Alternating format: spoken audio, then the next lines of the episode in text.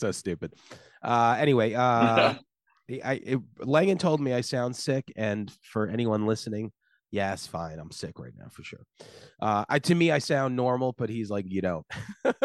He's, So, de- he's I'm a congested. I'm a little under the weather. Um, you know, I'm trying to put on like the uh Dave Chappelle like white anchor voice, you know, but uh, I can't do it. Listen, the show must go on, Sam, as they say in the business. Exactly. We are very much in the business. Yes, very much so. Uh, I don't want to get hate emails from the listeners. So today we're going to talk about like, I mean, this is it. This is like what we really love to talk about. So our favorite movies of the year, and I I don't know about you guys, but like, there's been some fucking amazing movies. I just saw one last night, but fucking Chris from Films on Tap, welcome back. Oh, thanks, Sam. I really appreciate you asking me on. Um, we are um, later, I think, this week going to record um, a sort of Spielberg centric um, episode where we're we're talking about The Fabelmans, which is uh, his new movie that came out this year, and then we're going to do a draft where we're actually picking, you know, our favorite highest box office gross, you know, most critically acclaimed, Oscar winner, that sort of thing, because we're all kind of Spielberg nerds on that side of the house. So uh, excited about that. And then I guess at some point we'll talk uh, our favorite movies of the year. But uh, since I was jonesing to do it, I was very happy that you asked me to come on and, and join you guys in this Well, discussion. I'm glad we could assist that that movie boner that you have. So, I um, like the S Spielberg stocking in the background, by the way. Oh. Has Spielberg ever made like a failure, like a bad movie I mean, that bombed? yeah, I mean, 1941 bombed. You're right. Um, You're right. Yeah. and Oh, yeah. yeah. and it, it wasn't very critically acclaimed. Hook did okay at the box office, but you know, most critics hated it. People Um, love it though. Yeah, yeah, people do love it. My kids love it, but uh, yeah. So I mean, in general, even if it's bad Spielberg, it's usually a pretty pretty decent movie. I didn't even know he had a new movie out, but I watched Hot Ones with Paul Dano, and he's in it. And he, I was like, I was like, oh my god, I'm so like out of touch with like what seems to be box office centric movies at the moment. I don't know. You know, it's just I feel like I feel like a movie could be released and it's like, oh, a Freevee exclusive, and you're like, what planet am I living on right now? You know, yeah, it it- actually it didn't do well. Um, I, I, you know, it's it's it's a great movie. It's actually on my list today, but it's a kind of an autobiographical movie about his life and growing up and his becoming, you know, in love with film. Uh, so yeah, Paul Dano pay, plays a fictionalized version of his dad. I love it. I totally didn't realize that fucking Paul was the kid from LIE. Unbelievable. Yeah, man, that Oh, was like his first role. Wow. I went I went and saw that. I, I too. had to like go find the theater that that was playing at when it first came out, um, because I, I, I remember like I knew the director and uh, and I heard it was supposed to be great, and so I remember sitting in the theater with my buddy, and he's like, "What the fuck did you take me to?" Yeah, that's a good question when you're sitting there watching this movie. It was probably it was probably Commack because Commack played all the degenerate movies. I think it might have been Commack actually. I think that's where I saw it. nice. But you watch it and you're like, what is going on in this movie? It's like mad weird. Yeah. Bunch of guys off in the corner beating off. Kind of probably. You know, this is so um okay, so let's do top 10, but let's mention honorables um leading up to that. So uh Chris, if you have anything outside of 10, just mention it. All right. Uh, there were a few. Um, I enjoyed Bodies, Bodies, Bodies. Um, you know, I, I, I, found it kind of funny, kind of uh, suspenseful. Great gag at the end. Um, you know, it just uh, hit me in all the right spots. I really liked Smile. Um, it was a, it was a, I think a creepier, dare I say, scarier version of other movies like It Follows or The Ring and those kinds of things, and just really well made. I thought, and and and you know, the the last scene or so really uh, got me. I like Nope. Um, not in my top ten, but I did enjoy it. I enjoyed the spectacle of it. wasn't quite uh, the horror movie that I thought it would be, and weird that the monkey bit was probably the scariest like portion of the whole movie. But I still, you know, he's a really good filmmaker, and even when it's not quite his, you know, best effort, it's it's damn good. You're right. He's he's like a he, eh, that that's his talent for like just I mean that's a gorgeous film. It's gorgeous. And when you it's kind of Spielbergian in the way the way it's shot, which is yeah. which is funny, but yeah, yeah, he's he's like head and shoulders like, you know, even even at his even if I, I didn't love Nope, like once you get a hold of the whole concept of it and it's just literally just like a spider waiting to attack prey and then he goes you know what i mean? It's so yeah yeah. you're like wow this is like it seemed like a really um complex movie but then when you watch it it's it's kind of not. It's just like when you break it down to like what it like it's just a creature hiding behind a cloud waiting to like hit you up you know? Um cool so langan uh, anything yeah. anything past 10 uh yeah i had a You're couple still go, go ahead sorry. oh sorry uh, no, and I won't talk about them as much. But um, no, no, no. The last going. couple, were, the last couple were the Batman. Um, I didn't think that there would be a way to tell another Batman story with different actors and a different director and have it be good, and it was very good. Uh, little long, but very good. Loved X. Had a blast with that. Uh, Jackass Forever. It was great seeing those guys again. I had a blast in the theater, and then finally Scream, uh, which I loved. It was fun, just not in my top ten. Yeah. That I love Scream. Um Langan, anything past number 10? Yeah, I mean, I got several. I uh I, I think we were just I was overloaded with film. I had about 30 films that in any given year I could easily have talked about. And I think it might be because you know, maybe the pandemic and production slowed down and now we're just getting like it, especially what a year for horror. I mean, like amazing year for horror, like in the theaters and uh, yeah. streaming. And uh, yeah, these, these ones just narrowly missed. Um, uh, the Innocents, Speak No Evil. I know Sam, you were posting about that. Um, uh, bodies, bodies, bodies, like was mentioned before. A lot, a lot of people hate that movie. I get that the characters weren't likable; they weren't supposed to be. I'm a big Rachel yeah. uh, Sennott fan. I saw her in uh, Shiva Baby. So I loved her in that. I think it's a great which, film. Great which twist. which character did she play, Brian? Which yeah, one was I don't remember the name. Uh, oh, okay. Was she like uh, one? hair. okay. um, yeah, I don't remember the name and stuff, but uh, okay. it, it's a good movie. I bet I know a lot of people don't like it, so I hesitate. I, I to so to me, like I'm just gonna mention this movie because it, it didn't make my list, but it's one of the movies that I thought about the most after watching this year. So that's that says something.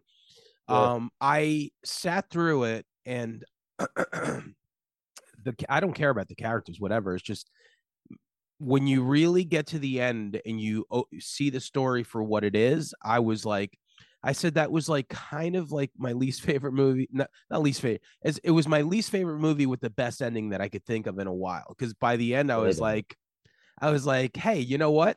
Pretty fucking brilliant. You got me. you know, like and, and, and, and the like what are we we're supposed to like every character in a movie like to like it like what what planet is are we living on like, I, so I, I, I, I read that shit i read that shit in the in the podcast group and i'm just thinking like you like who, not the way they're written yeah you know? it's like oh especially uh, ahead, especially if it's a movie about them all sort of getting you know knocked off one by one some of them you you know you want to like sort of relish the the the kill or enjoy the fact that yeah this person sucks and yeah. uh it's kind of funny that in the way that they died or whatever yeah but they drive it home too like when you get to the end it's just like these relationships that they had and really like i yeah. can't it, it's probably the best twist or best ending that i've seen in a movie this year which is mm-hmm. saying something i just for maybe maybe I need to rewatch it to appreciate it, you know, because yeah. like I was just like, where are we going with this? I just thought it was kind of like a lot of banter. Mm-hmm. Um, mm-hmm. but once you see the movie for what it is, I was just like, I really was just like, wow, very smart. I, you know what? It would have worked for me if it was like an hour episode of something, you know? Mm-hmm. I get that. But uh, also, yeah, I want to mention uh, Smile, like we said before. I love that uh, Pearl and X. What a year Mia Goth had. She was outstanding. Um, Pearl was one of the greatest looking. I watched it on Blu-ray, and man, what a fantastic looking the colors. Uh, fantastically shot horror movie. And uh, the one that just narrowly missed it, Nitram, uh, with uh, what's his name, Craig uh, Landry Jones there in it. Um, He's playing a, a, a person who executed the worst uh, mass killing in Australia's history, made by a director that also made a film Snowtown, which is a similar way, and he just approaches it so well. And and Jones just crushes it. He plays this disturbed teenager and eventually goes on a killing spree, but it's done very tastefully and, and, and a good character study. So yeah, that's my honorable. Very cool. He Um, plays he plays crazy pretty well, I think. Yeah, he does well with that. I think he's that's his Yeah. wheelhouse. Okay. So, um, man, tough list because I I had 16 movies and I really like all of them a lot. Um so my honorables, I'm gonna say Glorious, which was a Shutter exclusive. Oh, I love that one. I thought that was really like wow, that's up there with the bodies bodies like you know reveal where you're just like okay like this is pretty Yeah. fucking smart uh the new what a simple, like dope Yeah. concept, you know, but it works completely. yeah no it absolutely worked it's just like when you talk about like budget and what you could do with one location and a smart like script very good Yeah. Yeah. um scream the new scream you know came out in january forever ago uh i was kind of blown away by it i saw it in the theaters and i thought it it gave the mean spirited kills that you know the others movies lacked i felt like like ghostface was back to being like a, a i don't know it just felt very brutal with the kills. Um very well shot lot pretty suspenseful you know the, the house with the the the cop and stuff like you you know you always think you're to see him and then you don't and stuff. Very very good. Um the movie fresh i thought was very good. You guys might have that in your top 10 it just missed out for me. I i, I thought it was really um kind of like uh campy but very well done. Um smile. So smile is a movie like chris you mentioned it before it's a better version of a lot of movies. Yeah. you know i it reminded me of the movie wounds with uh armie hammer. Uh, it reminded me of a movie called the dead center where it's it's everything i hate about these newer horror movies that make it to the theater but done very well. You Mhm. know like every like creepy shot it's like you know like every trailer that has somebody walking backwards you're like oh my god enough already. But by the time like it, it, this movie was just a, nightmare that you kind of don't wake up from you know and uh, you know it goes into like the ending where the ending is just like wow. Like we we talked about the ending chris where you're like Yeah. holy shit that was very effective you know? Um and then the last two i have are uh i just saw violent night so just missed my top 10 um i think i wanted so like a little bit more but it was just a lot of fun just a lot of fun and and it was a combination of of of uh, christmas folklore mixed in with literally die hard you know? Uh some home alone nods that just had me fucking dying the, the best part of the movie. Um and then uh it just it had a lot of heart too and the characters weren't you didn't hate the characters you know um they were just eh, they, they were just great and then my last honorable mention is halloween ends Uh. Hall- halloween ends um you know it's I, I I oh my god. if I, if I take this as a standalone, I I watched it so many times. I put it on in the background now. The soundtrack is killer. Um, that Johnny Goth song is one of my favorite songs of the year. Um, it's just absolutely, in spite of like Michael Myers is just like this, you know, random like side character, you know. But like when I watch this movie, I don't fucking hate it you know and uh you know just him getting grounded up at the end is just almost like an afterthought um but yeah those those are Well, it's an honorables. afterthought because he he takes such a back seat in the movie. Like if He- he was actually the antagonist in the movie, you might actually care that he got thrown into the grinder. nah Yeah. i was i was too busy crying over uh you know whatever that guy's name that Corey? movie. what's that guy what's the main character's Yeah. name You forgot Lori- already. That's Corey- shitty it corey cunningham Yeah. all right cool Corey Cunningham, yeah. so all right let's do let's do top 10 man let's go uh top 10 chris Uh, so wait, am I? Are we doing ten each, and then nine, and then eight, or am I rattling off my top ten, and we're just having a general discussion? No, no. Let, us just, let, yeah, let's let's Sorry. just, let's just do 10, 10 through one round robin. But like you know, let's not get too long winded. Yeah. We'll be here forever. Okay. So. So so I feel like my ten is probably higher on your guys' list, so we can hit it later, like in more of a discussion. But uh Barbarian kicks off my list at number ten. Um, That's my I number had- 10 also. I, I oh, okay. I didn't have really any sense of this movie going in. I I, I watched it sort of spoiler free. I don't even think I watched a, a preview. I just heard like people saying it was awesome, and, I and they were like, "Stay stay away from any spoilers," and so I did.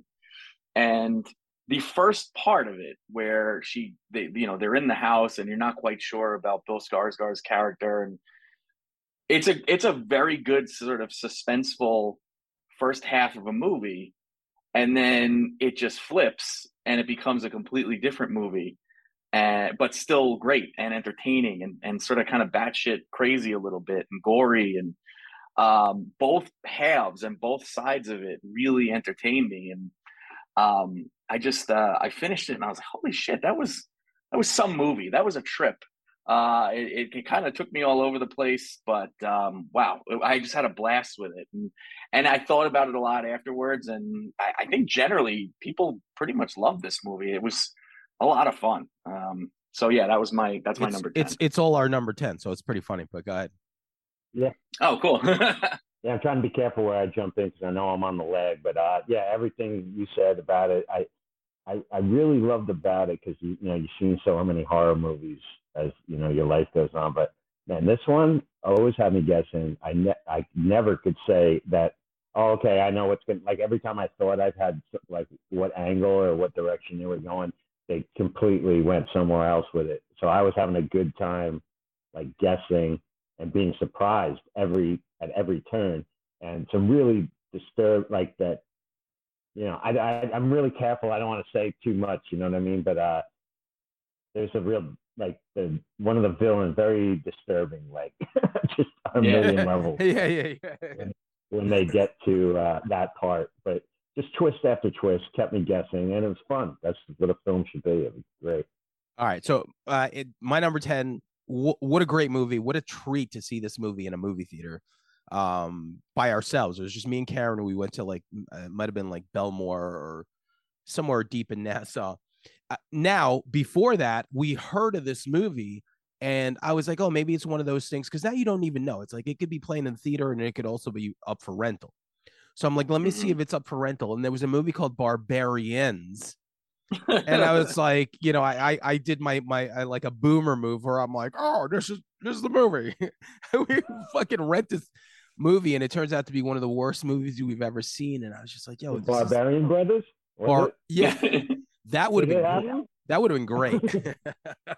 so we watched this terrible movie, only to realize halfway through when I Google again, it's only playing in theaters. I was like, oh shit, I made a mistake.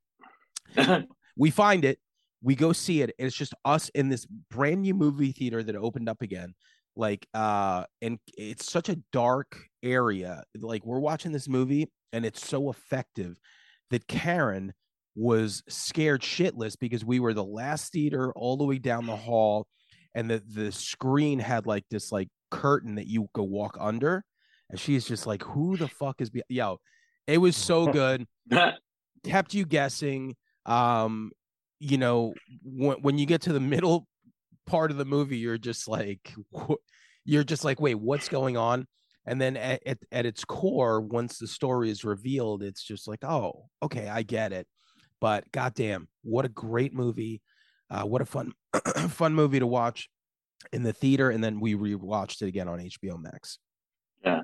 and I, I I really liked what they did with Justin Long because Yeah. in any given in any given scene, you're either sympathizing with him, rooting for him, or disgusted by him, and and it changes multiple times throughout the second half of that movie. You're right. You, I- absolutely, because you're like, oh yeah, yeah, yeah. You're right. Absolutely, good point.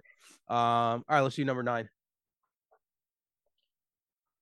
Uh, all right. My number nine was uh your I think your last uh or one of your last uh honorable mentions was Violent Night. Okay. Um, and and and it was just pure joy sitting in the theater.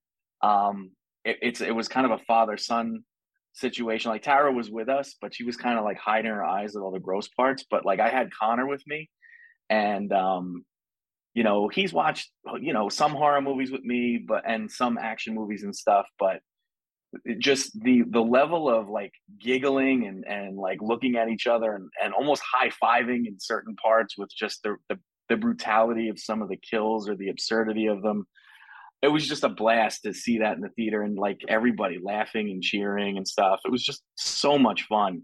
Um, it you know it's not the the most unique story in the world, but I do love how they basically just made Die Hard with Santa Claus. But you said something really important, Sam. Like every one of the characters has a reason for doing something. You know, they, they have a motivation. They have a, a little bit of a backstory that's revealed that shows why they're doing what they're doing versus just being like these uh, these cutouts that you know are, are there to stand for this or that. Like, so even the villains, you kind of you know they're interesting characters, and um, you know it it it it matters, good or bad, um, when something happens to all of them. So. Uh, I just had a blast with it, and uh, you're right. Like it is cool to have that sort of Christmas spirit to such a ridiculous it, bonkers movie. And i kind of knew it was i kind of knew it was going to be like that because once i saw that dead snow director was directing it.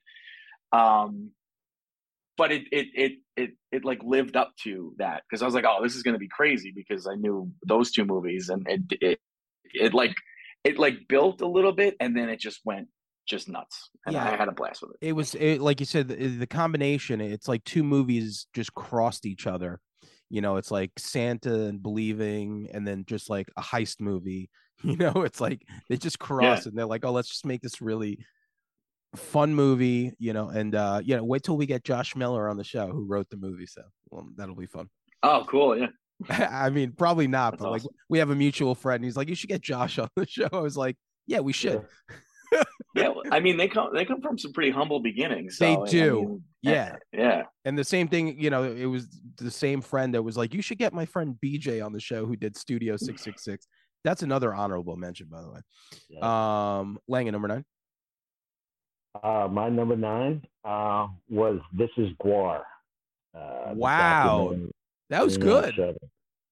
I loved it. You know, I, I I'm I'm so blessed that I lived long enough that like all these bands I grew up with, there's, there's documentaries or books about them, and I'm like, because I mean, this was a band of mystery for me growing up. You know what I mean? Like their whole shtick, and uh, not knowing their whole story. You know, and and obviously over the years I, I came to know it, but to have it presented in such a concise way was so fantastic. But, it, I mean, what I mean, you're talking about one of the most original bands like ever. I mean, and the the background from the art school and this vision that that it's debate very debatable within them who is like in control of that vision. You got the one bitter fella that's still a little annoyed and stuff, you know, that Brockie got stole all the thunder, but just uh, the perseverance it took and and I mean when a band like this with this uh the shtick to get to be still around in this day and age. It, it's unheard of. They they would never think at that age that that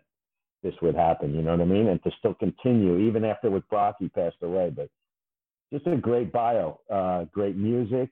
You know, you got drugs, you got your fighting, you got all the stuff that makes one of those movies great. And uh, I know it's a good time. Good yeah. time. Yeah, it's a good one for sure. Um, even for someone like me that was a casual, there was a lot of information, and and, and they have such an interesting shtick that it's like you see it from the very beginning. So, big big mm-hmm. recommend on that for sure. Um, so I cheated because I I did my number nine as like a, a twofer because I had mm-hmm. to X and Pearl. Um, I don't know if you guys have that higher up. I had it in my honorables. Your honorable? Yeah, me too. Okay, cool. So um, I remember just, you know, Ti West is someone who I liked. You know, he had, uh, you know, House of the Devil was like aesthetically cool, but the movie was like whatever. And then everything else was like, all right, this is cool. It wasn't until X where I was like, this is fucking awesome. This was yeah. really good. The character's really good. A slow burn because it did take a minute to get to to pop off, but it didn't matter because it was so engaging. Mia Goth is like, I googled her after this movie because I'm like, you're so good, and then to later on get Pearl, which is literally like fucking Gone, no, um, uh, Wizard of Oz meets like you know John Waters. Mm. Pearl might have been even That's more a good description. Pearl, Pearl might have been even more impressive because it really like it was fucking a distorted version of like a technicolor movie. Like you watch it and you're just like this doesn't like the scarecrow scene like you see like the beginning of of of this this character and how she is fucking going nuts. And by the you know that monologue everything about it it is just it was such a weird genre distortion. That's what it was. You just like you're watching something that looks like an old movie but it's just so fucking batshit crazy. Uh i just couldn't believe it. I was like this is like and i believe me i know some people watched it and they were probably like this is fucking terrible. But if you really connected with it on that level i was just like i can't wait to see what he does with maxine because you're gonna have a killer trilogy like it's really cool like all of a sudden you have these three fucking movies and uh shout out to a24 for like you know standing by him and letting him do that stuff so that's my number nine Yeah. No, um, totally agree. I mean, uh, you know, he he's I think one of the guys, along with like Jordan Peele and some others, that you know really have helped usher horror back into the court, kind of more of the mainstream, the theatrical leases and that sort of thing. And um, but you're right, he's been sort of spotty in some of his earlier works, and this is really where I think he just kind of like he's like a pitcher that sort of finally put it all together like when he's 30 and now he's going to have a killer run for the next few years. You know he's just great fucking movies. Are you are you dropping a verlander reference or something uh well no it just i mean um, we just we, we just signed Rodon, so i'm hoping that's the case with him too you know shout out to Yan- yankee talk um all right so number eight Talking chris Yankees. that's the How's the weather up there yeah number uh, eight yeah, no, awesome. Oh, my number eight. Uh, my number eight. I actually saw probably the most recently out of all of these, and um, it was something that's like gotten tremendous critical acclaim. It's a it's a writer director who's been nominated a bunch of times before, um, and two actors that have worked together in one of his better movies, and it's called The Banshees of Inisherin. okay It's an Ir- Irish movie. Martin McDonagh wrote and directed it. It's got Colin Farrell and um, Brendan Gleeson together, uh, kind of working together again. It is a very small tale. Uh, it takes place in like the 1920s in Ireland uh, during like a civil war, and they're kind of off on this island. And it's basically one day Colin Farrell just wakes up and his buddy tells him, "I don't want to be friends with you anymore." And then the story, like from that simple sort of for premise, just unfolds from there into this very dark, very weird, funny, fucked up movie. Um, and you're like the whole time, like, because it starts with you. You start with like, well, why? Why doesn't he want to be friends with him? And then there's all sorts of really revealing and, and kind of deep stuff that happens but it's it's layered in with some dark humor some some funny absurd situations and some really just like fucked up things. And so it's one of those movies that you just uh you're like what? As you're watching it you're like oh my god. And then afterwards for days i thought about it. So it's uh, i don't want to say too much about it because it's, it's really like it is a pretty small movie but it's got a lot of big ideas in it and uh it stays with you after you watch it yeah i'm i sure mean if you guys have seen it no but I, I i've seen like the the promos for it um i Mhm. didn't know what i didn't know what it was about but like it's such a simple premise but that seems like something that could just like unravel so yeah that sounds pretty Yeah, good. like because he's like, why? What did I do? You've been friends with me for like twenty years. What now today makes you say that you do not like me anymore and you don't want me to talk to you ever again? i got, I, got the I gotta- movie, I gotta do that to someone today I've had Right? that happen. oh yeah you did have that happen actually that's interesting that's terrible, gotta Brian. I'm sorry. That's all right. N- no movie though So yeah, Uh, Banshees of Inisherin is my number eight. cool uh Langan number eight Uh, my number eight was Fourth of July, the Louis C.K. film. Um, wow. Yeah, it's uh, it's only on his site. He's still doing that thing where you can buy it from his site because you know no one will still, I guess, touch him. But uh, whatever. I think he's his talent is so undeniable. Uh, but it's it's a basic film, like as far as a premise. Um, basic. There's a, a fellow Joe List who's also a stand-up. He's a stand-up comedian so well, and there's Joe List who's the main guy. Nick DiPaolo's in it. Uh, Bobby Kelly's fantastic.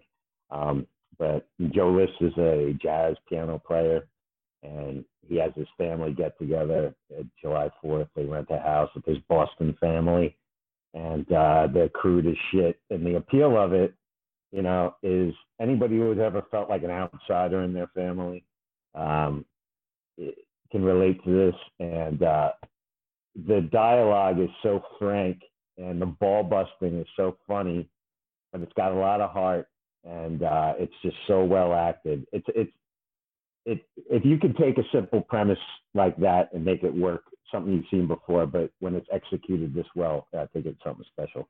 I know it went under the radar because of the fact that you can only get it from his his site, but it's just got this brutally funny but honest and dramatic feel to it and some darkness, which Louis C.K. does better than any comedian when he taps into making you uncomfortable for finding yep. the humor in things. I think he does better than anybody, and I think it's worth. A, I think it's like fifteen bucks on his website, and it's great.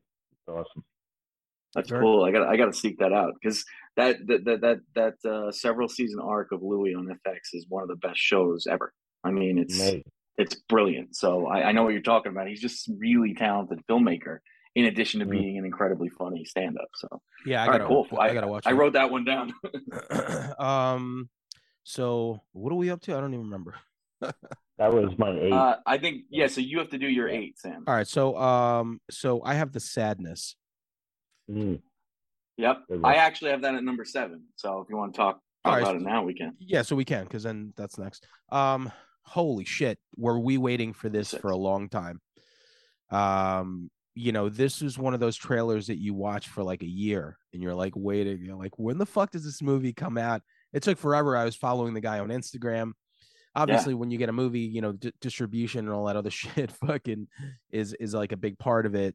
Um, it's it's basically like a 28 days later ish type thing, you know, like a um, you know, disease spreads through and uh it's just it's brutal. It's great it's a movie that yeah. I, I don't feel like a lot of people saw or talked about here, but from beginning to end, it's just captivating and uh, the action and the gore, um, fuck, unbelievably good. If you want like just pure madness, um, from beginning to end, you know, like once once it kicks off, once this like fucking virus kicks off, man, it's like holy shit. So uh yeah, that's it. The sadness.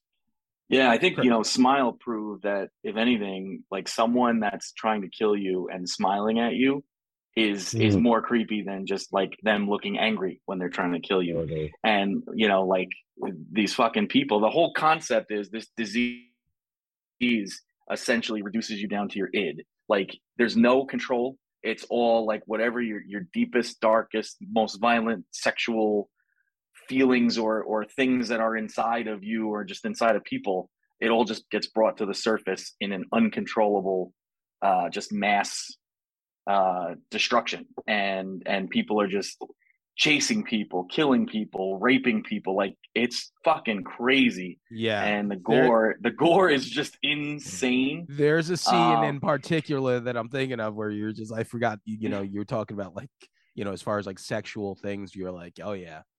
Yeah, for sure. Yeah. This this is something to watch for sure.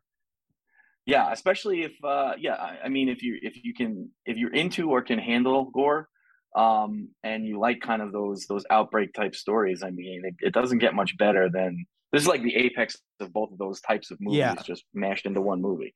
It's fucking awesome. I feel like later on, I feel like this movie, you know, like anything, eventually it'll get like a cult status because once a lot of people start discovering it, they're gonna be like, "Holy shit!" The sadness from like 2022 is just or the U- or the U.S. will remake it.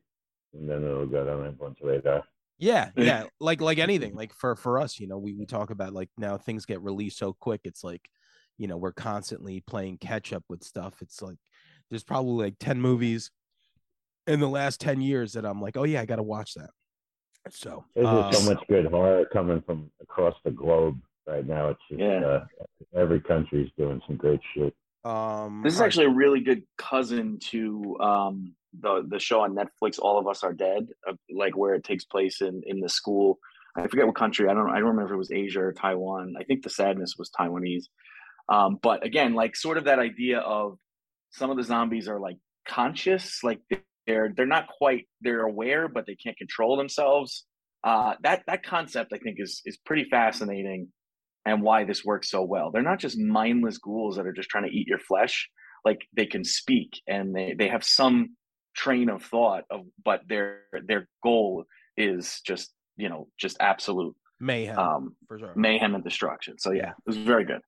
Um, so that's seven. So Lenga, number seven. Yeah, actually, uh, I, I I screwed up. That was my number six. Okay, go ahead. Yeah, so give me My- your number seven. My number seven uh, is Alex Garland's Men. Um, this was a movie came out earlier this year. The guy who did uh, Ex Machina and Annihilation.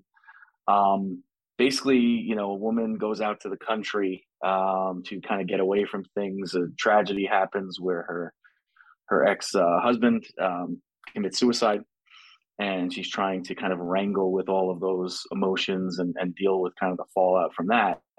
And she rents this sort of countryside villa in England, and um, it's just a very sort of it's it's very unsettling from the earliest moments, and the sense of dread and uneasiness just continues to build. And he uses this great technique where the same actor is basically the face of every male that she encounters in the movie, uh, whether it's a kid, an adult, an old man. It's the same dude, and it, it's a creepy concept and a creepy uh, sort of uh, gimmick that he uses throughout the movie. And um, you never you never feel safe for her, um, and and you're sort of along for that ride with her. And then at the end of the movie, it just goes kind of nuts um, in the in the last like 15, 20 minutes or so, um, as he's trying to something is trying to get into the house and, and and do harm to her. And it's it's just there was a lot that I I dealt with and thought about and and like just stuck with me for for many probably weeks after watching that movie. So it, it resonated with me, and I, I wasn't probably not creeped out by uh, another movie more than this one this year. Langan, do you have it in your No, So everything that you mentioned reminded me of that movie Lucky. You know, like Lucky from like I think it was like last year. oh, yeah, we I had think I on the saw that show. one. Oh, I'm gonna send you the I'm gonna send you the link because it's it's Okay. um like Brea Grant. I think she you know she she starred in it, and it's Friend like of the show, Brea. uh, but it's it's like uh yeah like the the it's just I don't know it's hard to explain without really giving it away. I'll just send you the link, but I you know A24 has this way of working with me. Like when I'm sitting in a in a theater where I'm forced to watch the trailer, every now and then I'll see one of their trailers and I'm just like, nope, not for me because like I've been burned way too many times. Lamb Yep. was one of Oh those. yeah, La- Yep. I'm like, I see this, I'm like, you are fucking with me right now. You're fucking with me. You're Right. fucking with me. I'm not watching Lamb. I don't care if you put on God Only Knows by the Beach Boys to fuck with my heartstrings. I'm not watching it. Men was another one of those where I was like, nope, I am not watching this fucking stupid movie. But if you say it's that effective, then I will definitely consider watching it. and and the thing that hooked me was was Alex Garland because Ex Machina is- Love is, Ex a Machina. great fucking Yeah. movie, and Annihilation has its moments. It's not great, but it's it's still a. I think I think he does cerebral sci-fi mixed with horror pretty pretty darn well, and so I was interested to see this take, and I went in with pretty low expectations because I I was like they're gonna they're gonna bait and switch me here because that trailer is weird and creepy, but they're probably going to just do something else with the movie. And to me, it hit. I, I really liked it a lot. Okay, very cool. Um, so Langan, number seven. Well, this is kind of piggybacking on what we were just talking about, but I got uh, the Northman, the uh, the Eggers movie, um, who I am not a Sure. huge fan of, don't. I hated The Witch. I hated The Lighthouse. I think this is for me. This is his best work. Um, it's a it's a anything with like Vikings too and swords and blood and shit. I'm fucking all in. You already got me like one foot in the door for me. Uh, just don't just don't fuck it up. Basically, um, uh, Skarsgård, Alexander, he's great in it. Uh, Anya Taylor Joy, who's fantastic. Uh, Nicole Kidman. You got Ethan Hawke and a Bjork appearance.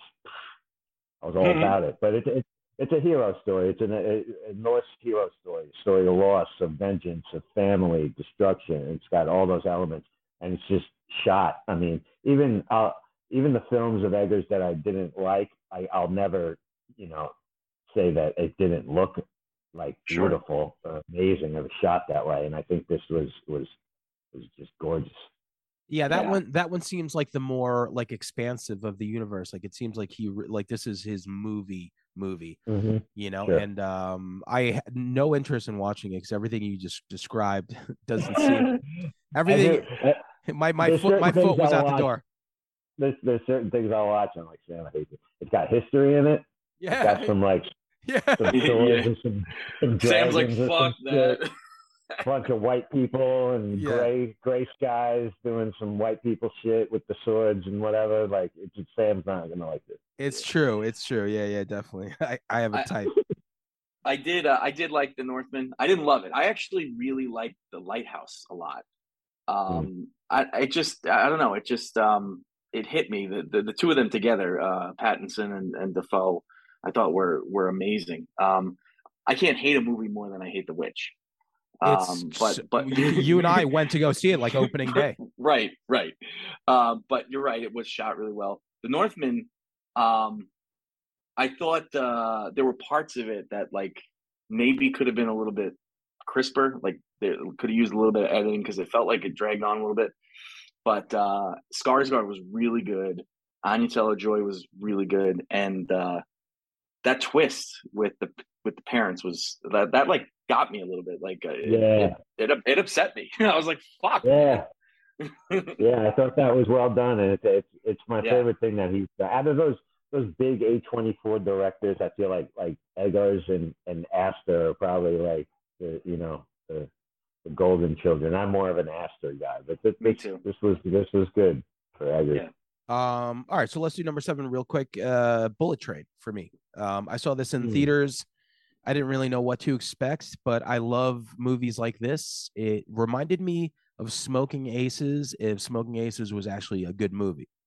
You know, like where it, it just a fucking crazy cast of like just fucking like killers and hitmen and like they're you know there's like transportation and like all these like identity mix-ups and uh i had so much fun with it man some of the best like cameos I love um, Joey King. I think that's her name, right?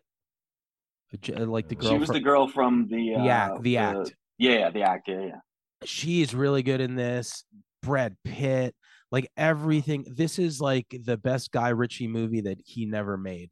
You know. Yeah, when um, I watched it, I didn't know anything about it, and I had to look it up. I was like, "Oh shit! I didn't even know Guy Ritchie put some shit out." And I was like, "Oh, whoa!" It really is the best funny. Guy Ritchie. It's like you know, it's very like it, the fact that he didn't make this is very weird. Uh, it's up on Netflix now, and it's so much fun. It's a really, really good action movie. So that's my number seven. And how about Brad Pitt, like having a blast later in his career? You know, like he's just picking movies that I think he thinks are either funny or fun, and and you know, he's not trying to be too vain or anything like that. He's just like enjoying the stuff that he's doing, and it's good to see because he's a better actor than people gave him credit for. And, and here's another thing. I mean, like, what's not good about be, you know being divorced and now single and like he's probably running through lots of people picking the best roles he's like whatever he's like i don't have to hear angelina jo- right 40 kids that she yeah. adopted that's it i'm leaving my kid i'm hollywood i'm leaving my kids all over the hotel floor and i'm gonna go do bullet train be right back he's living his best life that's it. Yes. Um. All right. So number six. Uh, you already did your number six. Yeah, my six was sadness. We talked about it already. Okay. Uh, Langan number six. My number six. Uh, I had no expectations going into this, but it, it, I was shocked at how great it was and hilarious. Definitely the funniest thing I saw this year was Weird, the Al Yankovic story. Oh wow! Um, yeah, on Roku. I, wow! I watched it just you know. All right, came out this year. It's fun. I love you know. I don't listen to Weird Al anymore. You know, obviously when I was a kid, but like I always respect the guy. And he always seemed like a good dude and staying relevant, working with like Tim and Eric and stuff like that. Great sense of humor. This is a Funny or Die production, and it's just you know very loosely based on a story. More, this is more of like if you like uh, Walk Hard. Uh, yeah. The Dewey Cox in that respect, like an over exaggerated rock biopic with all the tropes you would see in it. Um, it, it's just so well done, and I laughed out loud like so much. Like Daniel Radcliffe was hilarious. There's so many com- uh, comics appear in it, great actors.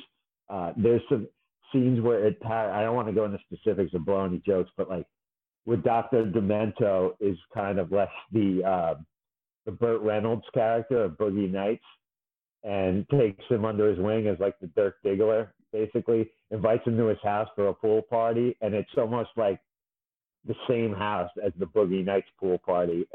Oh, Instead of all the other porn stars, there's like Elvira's there, Pee Wee Herman, um, you know, like all the Tiny Tim.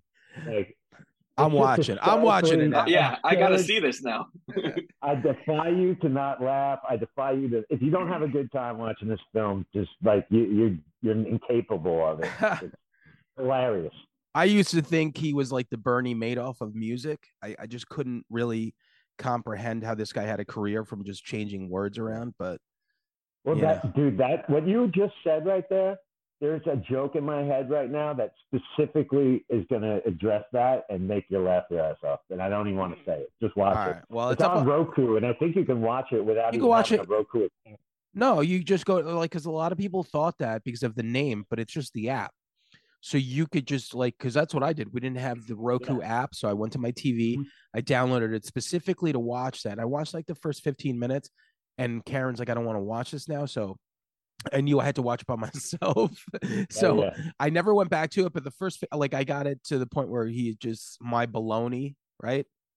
Yeah. Like the very beginning. Yeah. And uh, yeah. yeah, it's a very exaggerated thing, but it was a lot of fun. So yeah, he's got the father that doesn't want him to play, have a career in music. To- and that's Toby Huss from uh, Halloween. He goes, to, he goes, to, a polka party, which is like underground and stuff like that. The kids are all into polka. It's just it's absurd. But I I I, I laughed at it more than any film I've seen this year. So if he if he was I, smart, I recommend it for a good time. He could have just redone like Goodfellas you know like like if he was going to redo a song just redo goodfellas and make it the, yeah. the weird al story um, All right. So my last one before we hit our top five is a movie I just saw yesterday. Speak No Evil is fucking brutal. It's mm. not. It's like it's so funny when you get to a movie like this that you're like, oh, this is so good, but when you watch it, you're like, what was so good about it? Like it just, it's this weird roller coaster that just goes up with every click. It's just like click, click, click, and you're just like watching it, it, it, how do you even describe it? You know, it's like these two couples become friends, and then their kids kind of become friends. Uh, they're from different parts, um, and the one couple invites the couple that they met on vacation back to their place. Blah blah blah, and weird things start to happen, and personalities start to come out. And it's like if you remember the movie Red, White, and Blue. Do you remember that movie? Yeah, Chris? yeah, yeah it's like that type of like just bleak. You're like, whoa. oh like, boy. yeah, it's up on Shudder now, and it's it's there's really not much more plot to it than that, but it's just their relationship and their kids' relationship. And it's just holy fucking Christ, like just very fucking dark movie, man. Um, I have to watch that. I I I I enjoy those uh those fucking dark movies. Yeah, all right. Uh, I mean, like how like I uh Langan, you mentioned it in your honorables, right? Like pretty dark. So dark. So dark. A couple of decisions like characters make that I'm like shaking that I want to like shake through the screen. but I got over that pretty fast and just enjoyed it. It was. Uh, but I think I, I think I think that's kind of like you know what the the the actual characters were. I feel sure. like that was like their flaw, like that was their you know the, mm-hmm. the shitty part of like who they were. You mm-hmm. know, so but anyway, so let's do top five. Uh Chris, let's let's jump in top five movies of 2022. All right. Uh yeah, so the first one uh of the top five uh is a movie that um I I didn't really have any expectations going in. Um and and Nick Cage has been hit or miss in my, some of the my, horror stuff. My number five. All right, yeah, Too. all right. Number five. the unbearable weight of massive talent. Holy shit, man! This was one of those great sort of meta movies. He plays himself down on his luck as an actor, owing his ex-wife a bunch of money, and he gets this opportunity to uh, uh, to just go and be like uh, at a party as as like the the celebrity guy uh, at this villa, and like all this stuff happens where um, you know like this uh, uh, espionage unfolds, and then he's he's basically mixed up in like a real life Nick Cage action movie. Uh, and I don't think I stopped smiling the entire movie because it was funny, it was creative, uh, it had some great action. Uh, it just it was like everything you could want in a movie, and you kind of were like, like Nick Cage is back to being respectable, which is funny to say, but like this movie, like if you can make fun of yourself and recognize kind of where you're at and who you are in your career, like he does, I mean, it was it was fantastic. I just had an absolute blast watching this movie. Langan? When you show that you have like such a good sense of humor about yourself, it's it's very appealing quality. You know what I mean? Yeah. And like kind of rooting for him and stuff. Mm-hmm. But it, it's almost like when we were talking about we did that show when we were talking about certain actors bodies of work and certain film stuff we talked about Nick Cage and going through his IMDb you know how amazingly like diverse his like body of work is in genre styles and whatnot. And this film almost it it it, it plays at all his strengths at comedy at action like the absurdity. It it it rolls it all into a neat Cage package that kind of encapsulates all his performances.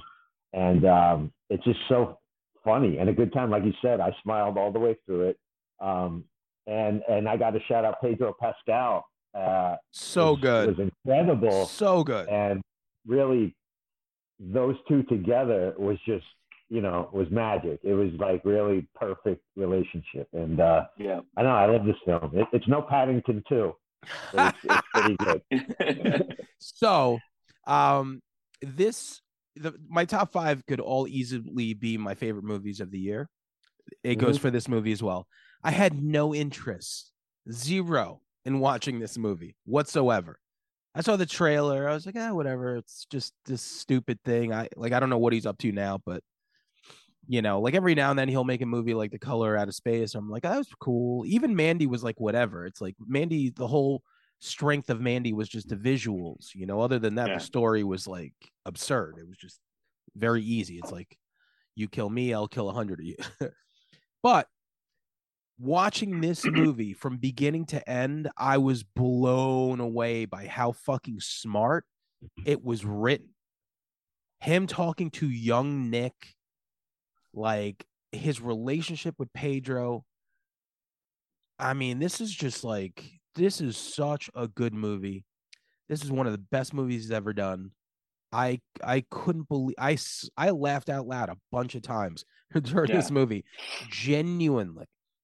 You know, I I can't recommend this movie eh, eh, enough because it just by the end of the movie, even halfway through, I was I just couldn't believe how smart it was and where it ended up and how it turned out. Every time I think of a lot of these scenes, man, like him singing at the birthday party, it just like yeah. it really fucking worked, man. If if you're on the fence about this movie, just fucking watch it. It's so good. I couldn't believe it. Yep. Sam, I know I know we are uh we are very big Al Bundy fans. And and and they give him that very good like he's over the hill, he's out of shape, he's weighing over his head, and yet he still has that confidence that because he's Nick Cage, he's going to be able to get out of it, and it's so mm-hmm. entertaining and and lovable, quite frankly. And you do, you really, you walk away from this movie going, "Fuck," you know. I know we shit on Nick Cage for like his ridiculous catalog, but the guy is good. Yeah. this this is like I I think this is on par with like Travolta and Pulp Fiction. I feel yeah. like a movie like this like legitimized him because he hasn't even made a movie since. You know, usually he does like 10 in a year. Yeah, and, I think he's doing like Dracula and Renfield. So what I mm. heard is it's it was all a tax debt. So he he had a tax debt and then from there yeah. he was like I got to pay this off, which I guess okay. is kind of addressed in the movie in some way with his, you know. But so he started making like it's like okay, I'll do this, I'll do this, I'll do this and it's just like okay, like the paycheck to pay off whatever he owed. Mm-hmm. So that makes sense. But uh, cool. He's a genre fan too, though. Like I think some of those, like Color Out of Space and stuff, he, Mandy. I think he was all about that shit. You know what I mean? But yeah. there was a lot of stuff in between that Ghost Rider days that, you know. But I mean, this was a guy who was a that he won an Oscar, right, for leaving Las Vegas a million years yeah. ago. Like, he, yeah. Yeah, you know, the, he was a, a weird career path, but yeah, he's legit. Yeah. But these guys, listen, at the end of the day, streaming channels, uh, piracy. You know, I'm sure these guys don't make as much as they used to. That's why it's like John Cusack is another one of these guys. It's like your body work is amazing, but then you end up in like 18 other movies that I've never heard of. It's like, mm-hmm. and it's like, okay, hey, John Cusack, do you want to come here for two weeks and we'll give you, you know, five hundred thousand dollars? It's like, peace, let's do it. You know? like, yeah, yeah. I would, I would love someone to write a film like this for Cusack. Now that you're saying it. Well, listen, now that now that you put it out into e- to the ether, I'm sure it'll happen. Yeah. 2023. Yeah. Um, let's do number four, Chris. So number, excuse me, number four uh, is the for me is the new Spielberg movie, The Fabelmans. Um, it is highly autobiographical, though it's not. Um, it's not. It, it is a fictionalized version of kind of his childhood, growing up um, as a you know a Jewish kid in a middle class family with one parent that was incredibly smart and uh, and sort of technical and an engineering mind, and another parent that was just uh, sort of a, a, a big-hearted dreamer and a, and an artist, a uh, great piano player, and um, and kind of how they go from this very sort of loving, happy family, and then through the years as he grows through his teenage uh, years, kind of how those certain cracks sort of develop and it fractures their their their relationship all set against the backdrop of him discovering kind of his love of of movies and filmmaking and uh, it's just it's it's sort of representative of the best of what Spielberg does. I mean, it's a it's a really well told family drama with incredibly shot scenes. Uh, the movie looks incredible. Um, you there's there's like real excitement and drama watching him as a kid figure out figure out how to make these these war and western movies look better than they should uh, for a kid his age shooting on a, an eight millimeter camera um, and uh, it's just um, it's just a kind of a great human family drama um, done through the lens of of uh, the very talented Steven Spielberg and uh, you know uh, felt a lot teared up a little bit um, but um, it was a it was it's a great movie, uh, and um, it just uh, hit me the right way. So my number four. Very cool. Um, Langan, number four. All right, my my number one was pretty clear cut, and these next three are pretty interchangeable. I think we have probably we might have the same top four. there's there's one we're gonna differ, but I know that three we're gonna have the same. Okay. Um, but I have uh, Terrifier 2. Me too. Um, I have it at number four. Yeah. Wow, I have it at number three. I mean, so. Okay. I mean, I this was so much fun to go see in a theater. First of all, uh, it's such a great story, whether for horror or any. Just for independent film. What this film did this year. Um, I'm so happy it went to a theater and got extended stays before it even hit a streaming service but mainly just because if you're a horror fan, if you grew up in the in the gore and the grind and the real sleaze of horror and stuff, this was the home run. This one gave you everything you could hope for. Um, it, it's some of the scenes, some of the kills in it. I mean, for me, a jaded horror view, like my jaw just kept dropping further and further. And every Yep. time I thought they were done, he went in and do some. I mean, pouring salt. He comes back in the room to pour salt on a motherfucker that he just. That scene alone with that girl is one of the easily one of the most savage kills I've ever seen in a horror film. I, ever. I mean, entire life. yeah, like at the moment, think of a better one. It's very hard to I do. can't. I Yeah. can't. It's up there with with with the with the for the ages. You know what I mean? It's for countdowns of savage kills on future Shudder countdown shows. This thing has to be in it. It's amazing, and that's And not the think only about- one. Yeah, but That's th- also think about like what it was going up against in the first movie. Like you had the sawing in half scene in the first movie, Yes. and so when you're watching this, you're like, "How are they going to beat that?" And then they fucking clobber it with that. They scene. did, yeah. This this guy knew to give the the it, it, had, it was an underground cult classic. It had such a big following. He gave he threw the raw meat at the in the lion's cage for the for the fans. You know what I mean? And what can I say? And and and his name's escaping me, but the that plays Art the Clown. Uh, Sam, Oh, what- David what's Howard name? Thornton, right? Yes, the job he does uh, with with no speaking parts, with his eyes and his facial expressions, is it, it's one of the best uh, horror acting performances I think ever. And it gave us a new like uh, you know legendary icon of horror, and I'm excited. I, I'm, I'm I'm assuming he's doing a trilogy, I believe, right? So I'm He he he, he already wrote it. Yes, so I love it. Hope Yeah. to see more from him. Um, you know, seeing it in theaters, I watched it with Chris. Um, just unbelievable. Um, I believe we all did an episode on it, right? Didn't we just Yeah. do like an episode We review? did Terrifier. Yeah. We did. Uh, oh, you guys. yeah, Um, yeah. And we did Hellraiser and that and something else at the same time. Yeah. So, um, yeah, I mean, not much more to say other than like seeing this in in a movie theater. This, you know, where you get Speak No Evil, which is like an actual horrific thing that could happen. Where you're like, wow, people are fucked up like that. Then you have the the flip side of that, which is like the '80s sleaze, like just slasher movie uh that is terrifier 2 that is just uh, the best horror movie of the year by far like by far this is the best horror movie of the year so that's that's my I gotta two. say too, I forgot, and I'm I feel bad I don't have his name, but the score, yeah the synth score in that film, Yeah, the synth score was great. yeah, Yeah, all the music in that movie is great. so uh yeah so that's your number three chris if you want to add anything Yeah, yeah. Just uh, a couple things. One is, um, while it was insane in, in terms of the kills and the gore, there was some genuine creepiness to art. Like uh, as he's stalking, um, I forget her name, the the fantastic final girl, Sienna. Oh, she's so good. Yeah. Sienna. She's amazing, and uh, when he's like in the Halloween store, like kind of following her The f- around, the it's best very unsettling and and then right before leading up to the just that brutal centerpiece kill uh, in the middle uh, her friend like the fact that he knocks on the door knocks again Yep. she watches him walk away it was all set up very sort of dread inducing because you're like he's coming back and he's gonna fuck her up so it, wasn't just like throwing blood and guts on the screen No, like you cared yeah. about the the characters uh, great score, great setup to the kills.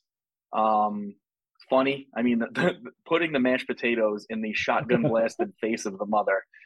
I mean, I mean, you you did not like seriously like it just like I, I just when- laughed out loud. Like, what the fuck? we were like wh- like it just so absurd yeah we totally just laughed because he's making mashed potatoes and then he just shoves it and um, we were like this is outrageous but like you you brought up a great point it's not just absurdity it's so when he's knocking on the friend's door right she answers and you know something bad's going to happen but it doesn't happen right away right so then like she like tells him to fuck off and closes he knocks harder and he smiles even harder when she answers the door but it's such an angry smile yeah. that it's like Yeah, yeah. holy shit man this dude is fucking insane So that's where like David really like shines his art, man. He's so good. Like it's Yeah. very hard to to you know, killer clown movie, whatever, but he just really like I, I don't know if it's Damien's direction or or what David does, but it's like those two just created uh, Yeah. uh, the future icon of horror. They really did. Yeah. It's it's not like an overstatement.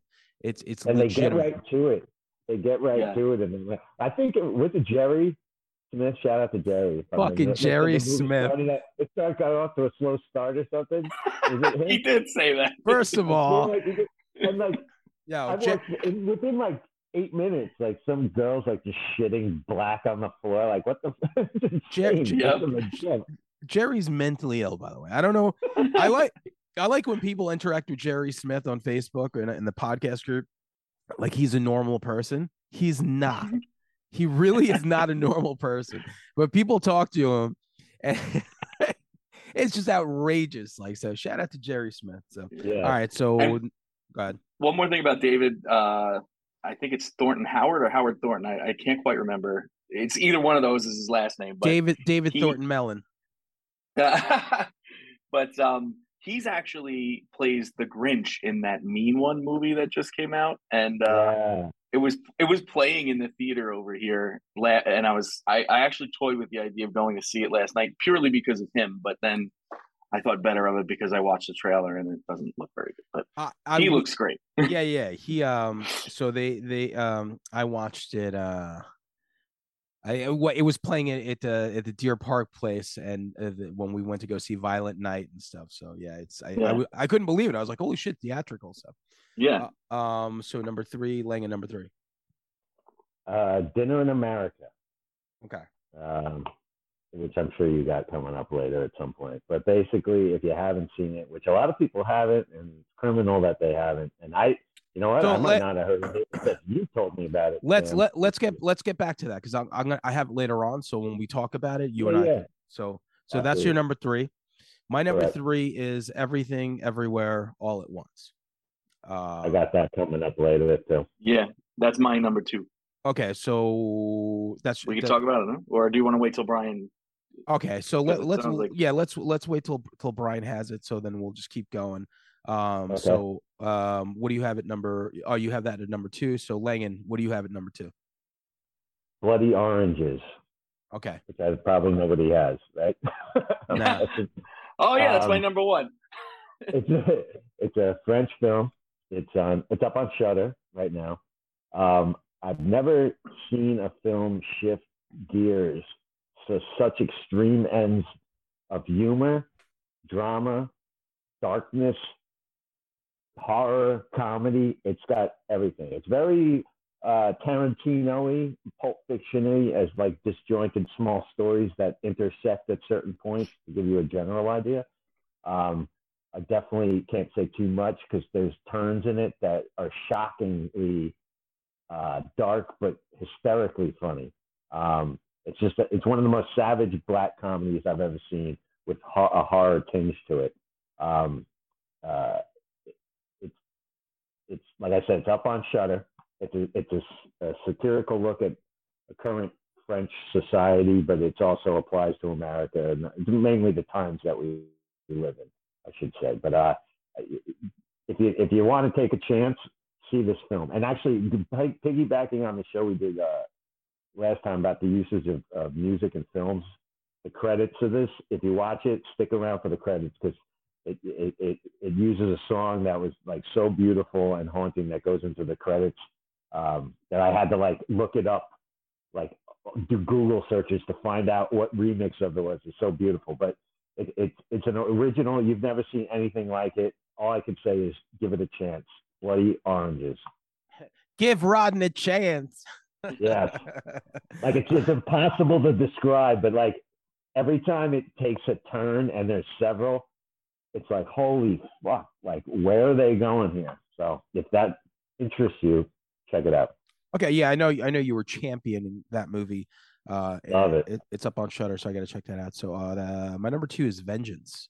Anyone else have that? Mm, Yeah, I don't, but that was an honorable for me. Yep. Yeah, I haven't I haven't actually seen that one. I still have to catch. That's in my my blind spots list. So here's a movie that I was not going to watch, right? but Karen, my girlfriend, loves The Office. And she was like, hey, let's watch this movie that BJ Novak wrote. Okay. So we start watching it. right away, it's interesting, right? So the plot is basically this guy has like a few hookups with somebody who ends up dying family reaches out to him in New York. They live in Texas, and I guess she presented him as more of a boyfriend, and he okay. wasn't he wasn't thinking of her in that way. So you know, the brother calls up, "Hey man, you know, sorry about the news. Like, you know, um, th- this is the service and all this other stuff." And he's in New York, like. I only like nailed her like a few like I didn't he wasn't thinking of her that way. It's like you know it really means a lot that you come and oh, and that's where the story goes. So he comes down and he he's a podcaster.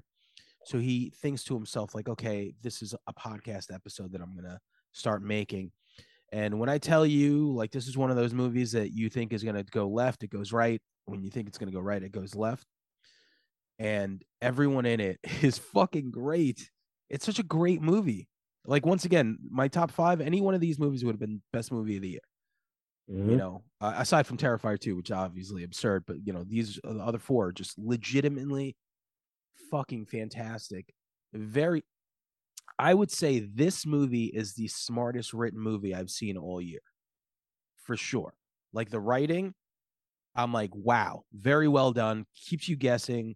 By the end, it's just like it blew my mind. So big fan of Vengeance. I believe it's up on Peacock. So yeah, I think uh, you're right. so um that leaves us with uh dinner in america and everything everywhere right? That's all we have left?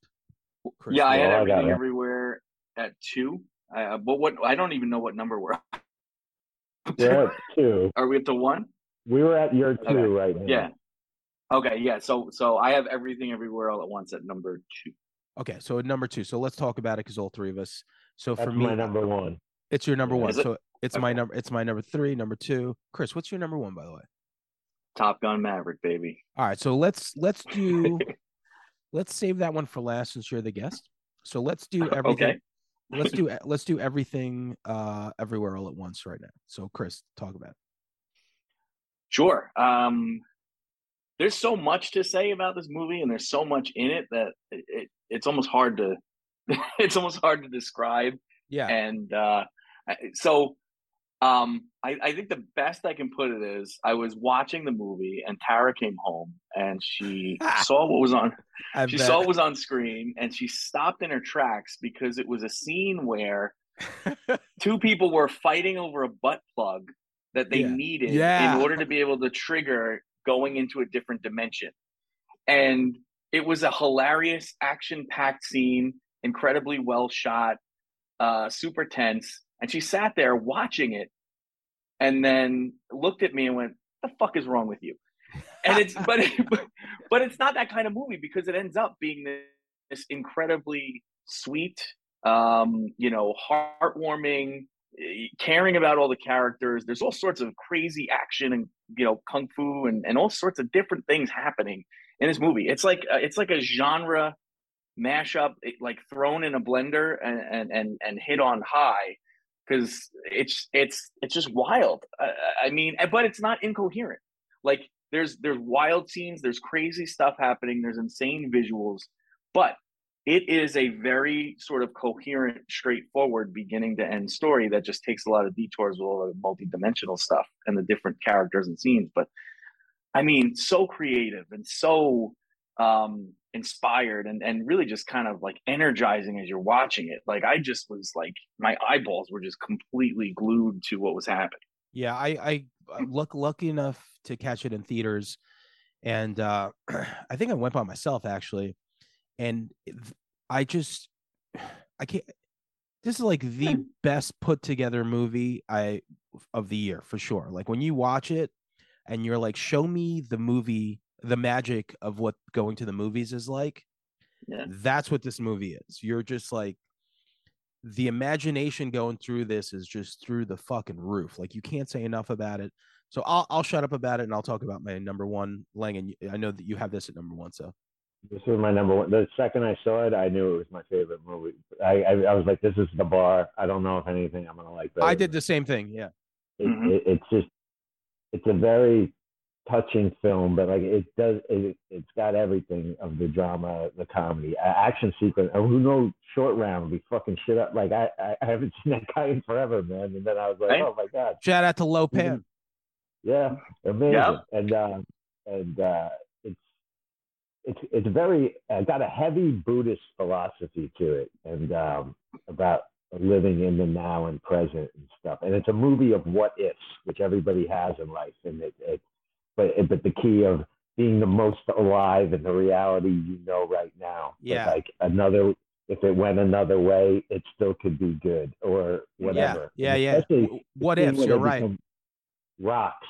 When that that scene really spoke to me the most when there were rocks on that uh clip. I don't want to say too much about it, you know what I mean? But the, the director Daniel uh Scheinert, I believe his name is. It's the two Daniels. They did the Swiss Army Man as well.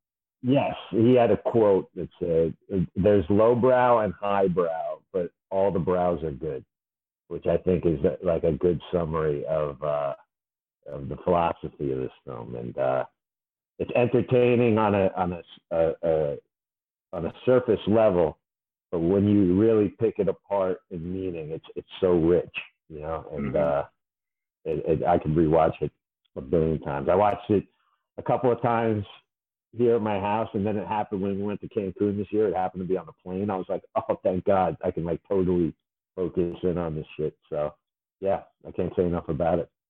All right, cool. Um, so my number one movie is Dinner in America. Uh, but like I said, you know, these movies were so interchangeable. When I saw Everything Everywhere, I was like, this is the bar. Sure. Then, then I saw Dinner in America. I was like, this is the bar. Then I saw Vengeance. I was like, oh man, I'm like, these are all really good. Um, and this, so Dinner in America just spoke to me specifically, obviously through the music. Um, it's hard to describe, so I'm just gonna read like the synopsis where it says, uh, an Mhm. on the lam punk rocker and a young woman obsessed with his band unexpectedly fall in love and go on an epic journey uh and that's pretty much what it is it's like this like story of these two people from different sides of the planet that both love this like aggressive punk rock music uh and just like uh them against the world type thing and uh her coming of age with him because he's such a badass Mhm. and but he learns from her as well and uh man it's it's just one of those movies that within the first 10 15 minutes you watch it and the Yeah. editing everything about it is so fucking good it's currently up on hulu and it's my favorite movie of the year so dinner in Yeah, america I, I had it at number three, and uh, like criminally underseen. Like John Waters said in the thing, he posted the clip of what he said. I'm glad it made his list, but uh, it, I would describe it as somebody that if like it's it's like a dark dark Napoleon Dynamite kind of vibes to it. You know what I mean? It gave me very much Yeah, like I said- Napoleon, but i said Yeah. napoleon dynamite meets welcome to the dollhouse perfect. That's a that's a perfect way to say it. But like the performances from from Emily Skeggs, I believe her name, and Kyle Gallner. If I'm Yeah. getting those names right, I'm uh, but they were great. You got uh, playing Emily's parents. Um, you had Mary Lynn Rajskub and Pat Healy. Uh god who was that uh Lea Healy. Thom- oh Lea from- thompson from was in it too Thrills. Yeah, she know. was in it for a minute in the beginning. The guy from Cheap Thrills. Oh yeah, Pat Healy. oh Pa- yeah, Yeah. you're right the guy from cheap yep Yeah.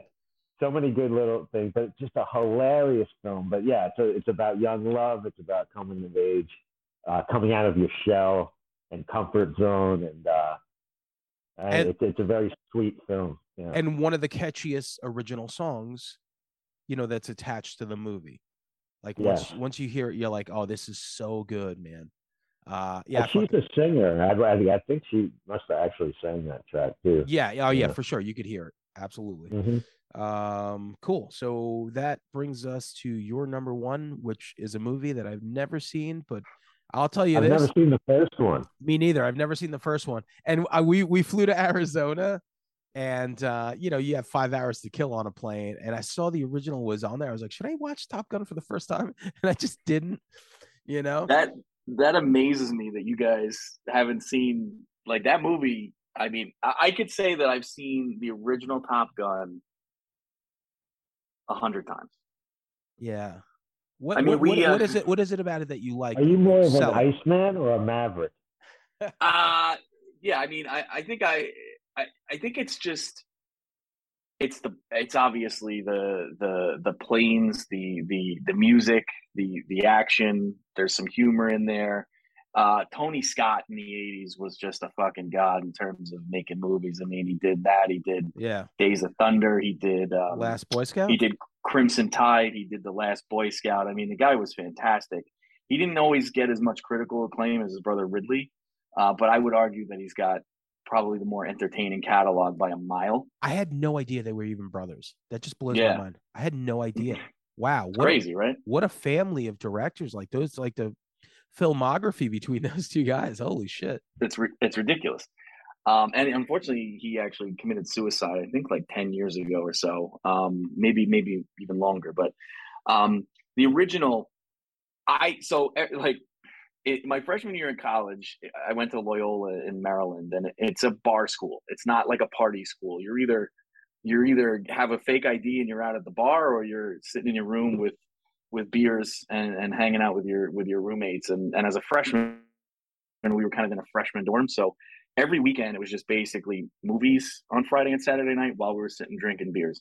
And basically every weekend we watched Rocky Four and Top Gun. So Rocky Four. yeah, Yeah. that's my shit. yeah, so like it just became ingrained as such like a classic of my my my youth and my young adulthood, and just I, I've loved the movie forever. I even got like the 3D version of the Blu-ray so I could watch it in 3D at home. Um, and then bef- it was supposed to come out before the pandemic, and so this has been like almost three years of waiting to see to see this movie and with that amount of anticipation and that amount of love for the original film it was bound to be a disappointment. And the fact that it wasn't is incredible to me.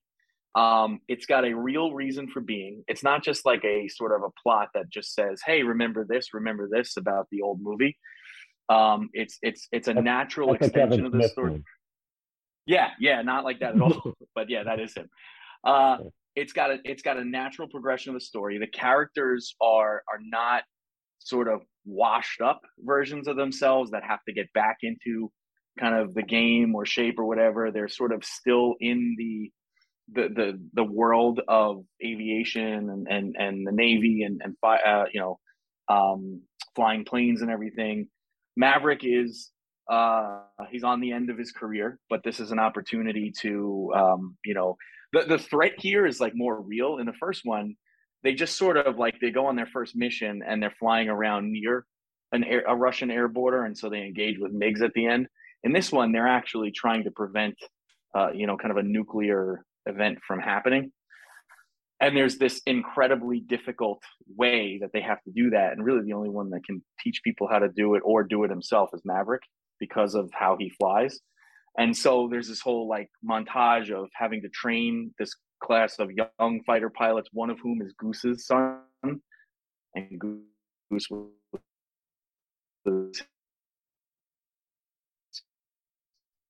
best friend in the original that died. Uh, movie, there's there's real reasons for. Kind of the plot was it's not funny, it's fast paced.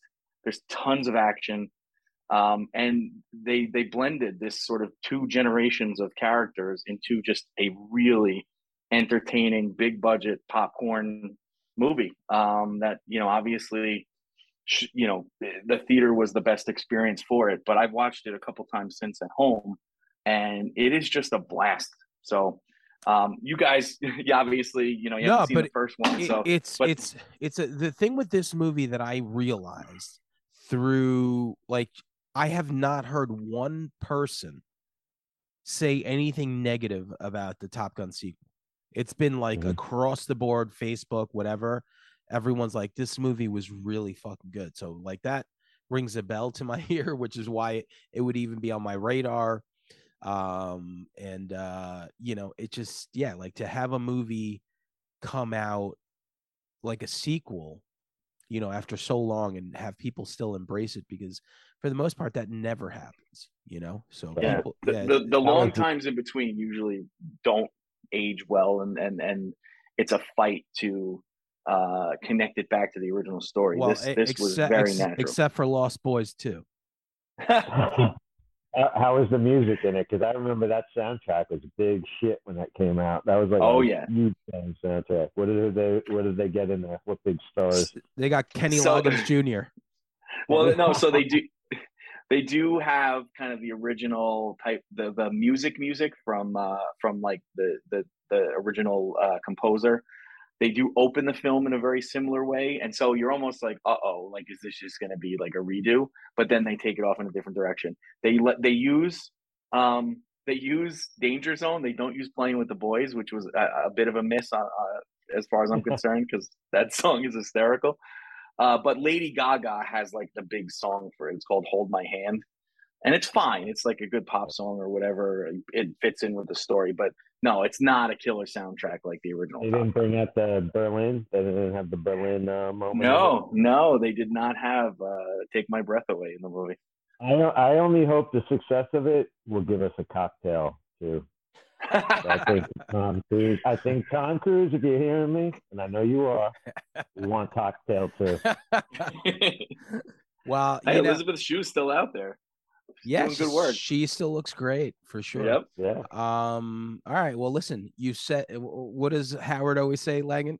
we said it all. You said it all. you said it all. Um. Cool. This was this was fun, man. I really genuinely. it- It's been a long time since I looked at a movie list, and I thought to myself, these are all really good. They're all superstars. yeah, Yeah. they're all. somebody please in America. Somebody please.